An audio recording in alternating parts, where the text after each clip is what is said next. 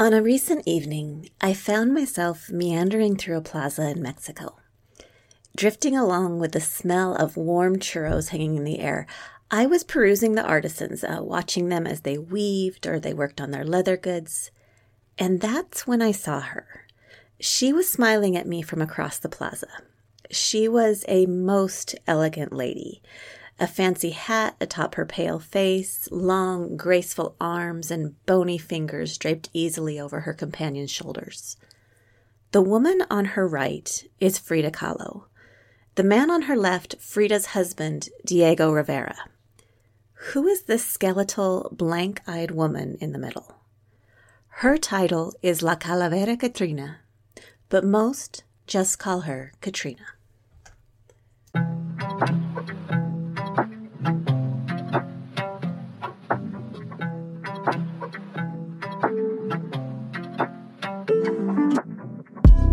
Welcome to Death Becomes Her, the minicast where we spend 5 to 10 minutes discussing death, dying, and grief from a variety of angles.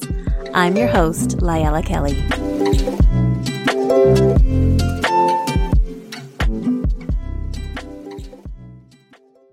Walking the streets of Mexico, you're likely to run into loads of these skeletal Catrinas, often arm in arm with their bony but dapper gentleman, Catrín.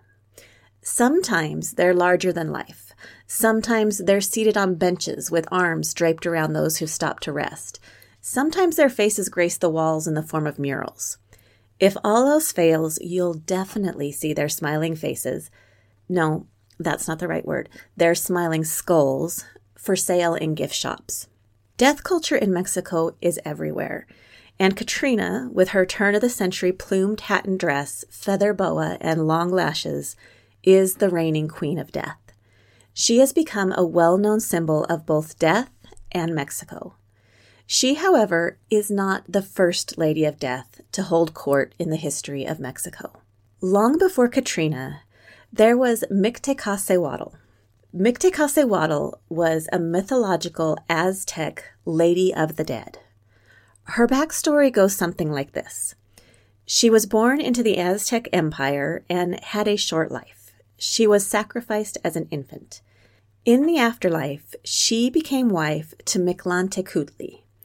Together, they ruled over the land of Mictlan, where the dead reside.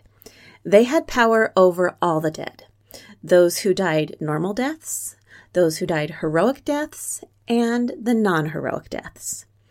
It was believed that Mictecacihuatl guarded the bones of the dead and as their guardian, she was front and center in the festivals recognizing the dead. Her look matches her role in the culture.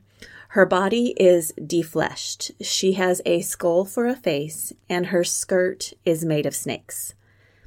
The Aztec and Mesoamerican people would bury items with the dead that were intended as offerings for her in hope that she would ensure the safety of their loved ones in the underworld.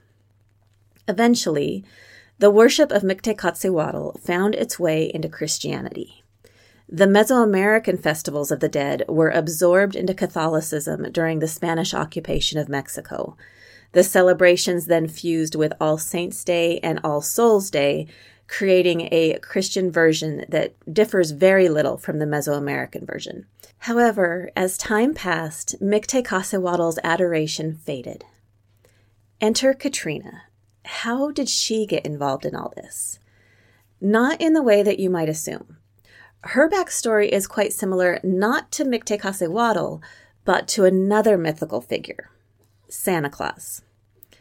The lore of St. Nicholas goes back to the third century, but the icon that is known as Santa today, he's much more recent. The red suit, the white beard, that Santa was based on an 1863 drawing by Thomas Nast, a cartoonist who worked for Harper's Weekly. Years later, in 1931, another illustrator, Haddon Sundblom, began working on a Coca Cola advertising campaign. He added to Nast Santa, and his rendition is cemented Santa as the rosy cheeked Coca Cola red wearing symbol of Christmas that we are all familiar with today. Katrina's image is based in cartoon illustrations as well. Jose Posada was a political satirist and cartoonist. he focused on societal issues. His drawings were easy to spot because they all had a common theme. Regardless of class or social stature, his figures were represented as calaveras, or skull faces. Current events, literature, history, natural disasters, his figures were always drawn as calaveras. There was a basic underlying message to his drawings. It was a bit of a danse macabre theme. The idea that no matter our statue in life, rich or poor, great or small, underneath it all, we're all the same a bunch of bones, and those bones will all have the same eventuality the grave. In 1910, Posada created a sketch that ultimately would go viral. It became known as La Calavera Catrina. She was a smiling skeleton wearing a large European style hat adorned with lace, flowers, and feather plumes. She was drawn to criticize the upper class, a political statement referencing then leader Porfirio Diaz, who was known for his corruption and his obsession with high society Europe. In 1947, years later, Catrina once again emerged in political art when famed artist Diego Rivera finished a mural entitled Dream of a Sunday Afternoon in the Alameda Central.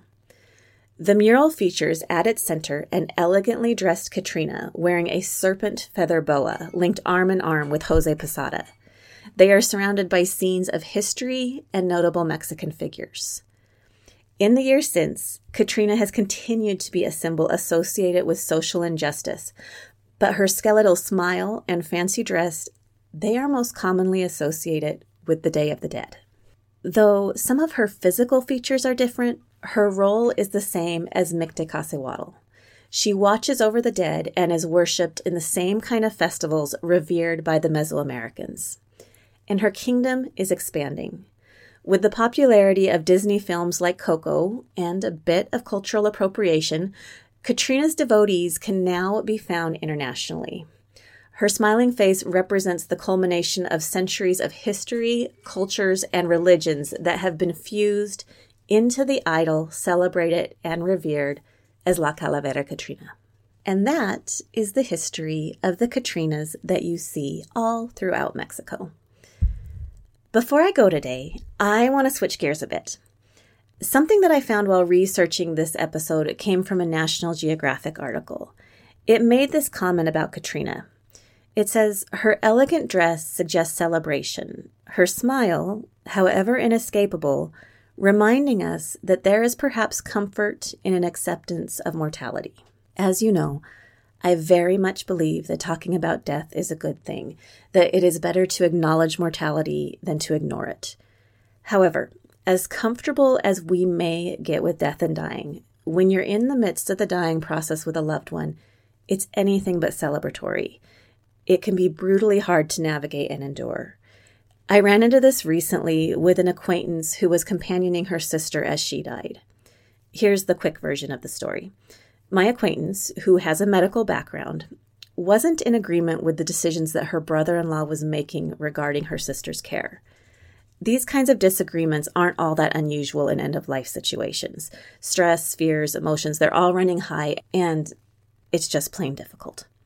She knew that, and she knew it would be best to acquiesce to her brother in law's wishes. After all, he had been given authority to make decisions on behalf of his wife. Even though she understood the elements at play, she was conflicted and sad and needed space to share those feelings so that she could be emotionally present for her sister. So one night she called me and I listened to her story and we took some time to talk about what she was experiencing. And then she felt like she was able to go back and engage in her sister's care. Not long after that, another friend of mine was explaining that he felt that if he were facing a death crisis, he'd want to call me. I asked him about that. I asked him, why would you feel like you'd want to call me? And he explained that a neutral third party, an impartial listening ear, can be a beneficial resource when you're carrying a burden, a burden that those whom you're close to may also be overwhelmed by.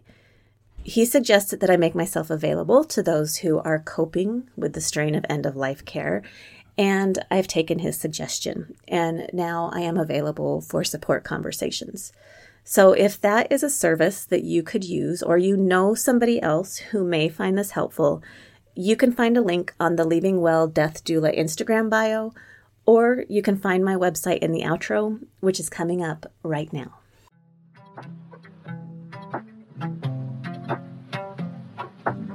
Thank you for listening to the Death Becomes Her minicast. Connect with me, Lyella Kelly, at www.leavingwellmt.com. Special thanks to Roman Belov for our intro and outro music. Thank you for tuning in, and remember, talking about death won't kill you. I promise.